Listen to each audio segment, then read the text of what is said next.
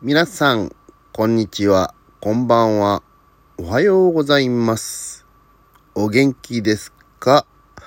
えー、私、てっかちゃんだよはですね、えー今、ただいま、えー新型コロナウイルス陽性の検査結果が出たため、自宅で療養中でございます。いやー、かかっちゃいましたね。てか、今回のは、すごいですね。あ、まあ、まず体調的に言ったら、まあ、最初の2、3日は高熱で、結構大変、しんどいというか、これ難しいんですよね、言い方。結構まあ高熱だから頭痛かったりね、そういう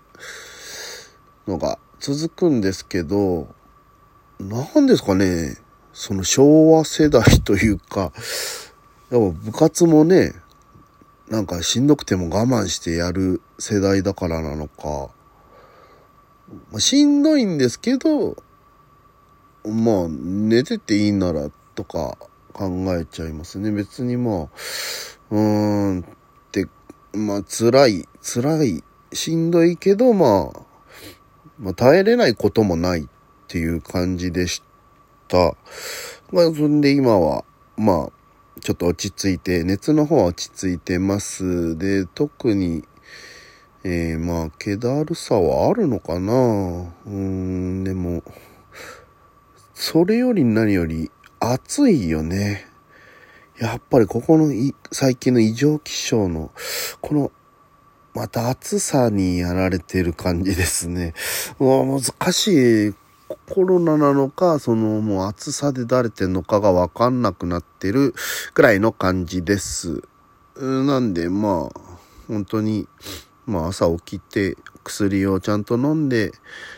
まあそんな激しい運動とかもできないですし、外も行けないですんで、えー、ゆっくり休んでおります。ということで、久々の更新です。てっかちゃんのドデカラジオ。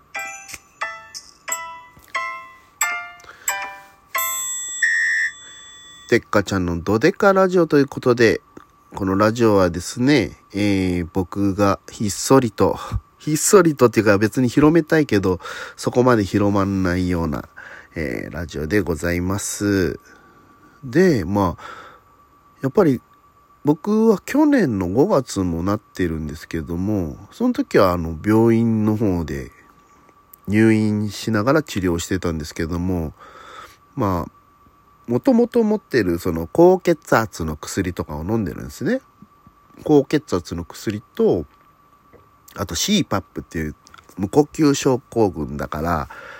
こう鼻に酸素をガーって鼻から酸素を送る機械みたいなのを、えーやってるために多分これ重症化になるんじゃないかと思われて、まあ、の入院だったんですけども、まあ、そこまで至らなくて済んだっていうだけなので、えーまあ本当に、まあ今の状態もどうなるかもわからないので、まあ安静してなきゃダメなんですけど、うーん、まあでもここ、もう3万人とか言ってるらしいよね。もう、だからもう過去のすぐ塗り替えちゃって、うん。いやー、これ皆さん気をつけてくださいっていう言ったところで気をつけようがないんですよね、多分。無症状の人も多いみたいですし、うん。だから、わかんないまま、ね、外にいる方も多いと思うんですよね。いや、これは本当対策が難しいと思いますけども、まあ、引き続き、やっぱ感染予防というのが、マスク、手洗い、うがいというようなものになっとるので、ぜひ皆さんね、ちょっとね、最近緩んできたかなっていうのもあったかもしれないですけど、またちょっと気を引き締めて、えー感染予防してください。僕も別に本当にマスク外してご飯食べたりとかも、そこまでしてないんじゃないかな。いや、そう、食べる時には外しますけど、その、誰かとマスク外して喋りながら食べるとかは、うん、してないと思いますし、心当たりもわかんないです。正直、だからど、まあ誰からとかどこからってなったかなんて、えー、わかんないっていうのが怖いしね、まあ人によってはまた意見がね、いろいろありますから、うーん、なんと言うんでしょうか、まあ、こればっかりは何とも言えませんけども、あの、このトークがあの、こう、もちゃもちゃしてんのは、これはあの、コロナのせいではありません。あの元からこういうトークの技術しかなかったんで。えー、そしてですね、今日、今日か。うん。えー、23日、ポップアップに出させてもらいました。念願の共演というかね、えー、写真だけで共演できたのが嬉しかったです。ずっとね、エンタの神様って太鼓ネタをやってる時でもずっと言われてた。あれ？なんでフジテレビのアナウンサーが日テレ出てんだ？佐野アナウンサーが太鼓を持ってるんじゃねえかっていう疑問がようやく解けたんじゃないでしょうか。この永遠の謎が。ね、同一人物じゃないっていうのは分かっていただけたのかなと思いますが、ただリアルの生放送では会ってないのでね。いやでも佐野アナウンサーも似てるって言われてるっていうね、おっしゃってたんで、僕もちょっと、ちょっと嬉しい。いや、ほんと親戚に近いというか、うん。これ僕、徳島県の、あの、知り合いの社長の方がいるんですけど、えー、まずなぜ知り合いになったかって言ったら、社長の子供が、あの、テレビを見て、あれ？お父さん出てるよって言って、出てたのが僕だったらしいんですよ。だからそれぐらい似てるから、これは一回会ってみたいなっていうので、それは知り合いの、共通の知り合いの方がいたんで、お会いすることになって、そこからお世話になってるんですけども。だから、その3人で会ってみたいなっていう感じですよね。あと、ファイブギャップの久保田くんも似てるだろうし、彦摩呂さんもよく言われるし、似てるって言われる人集めてトークライブとかしたらどうなるんだろうね。興味あんのかな？見てたら似てる人なのかな？まあやっぱり男ばっかりもあれなんで花を添えるために遠藤久美子さんも呼んでですね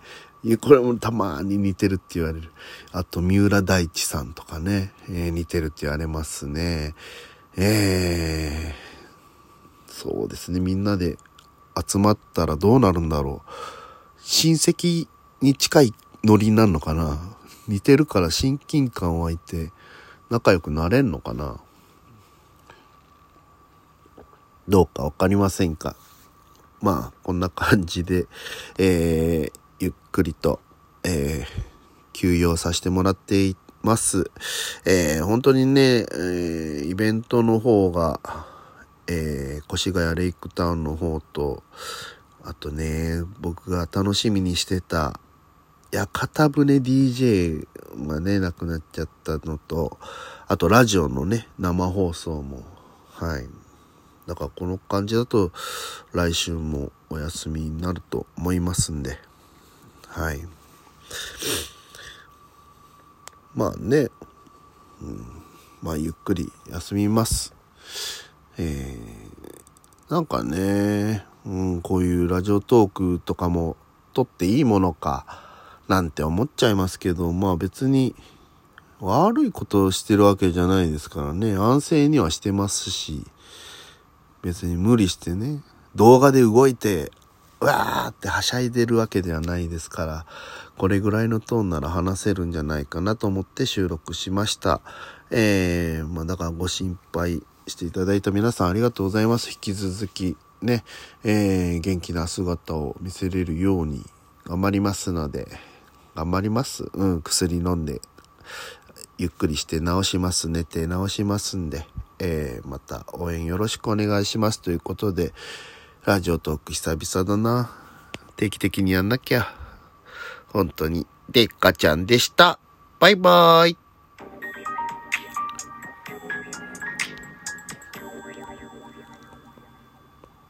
イアンドファミリーを一気見しちゃった。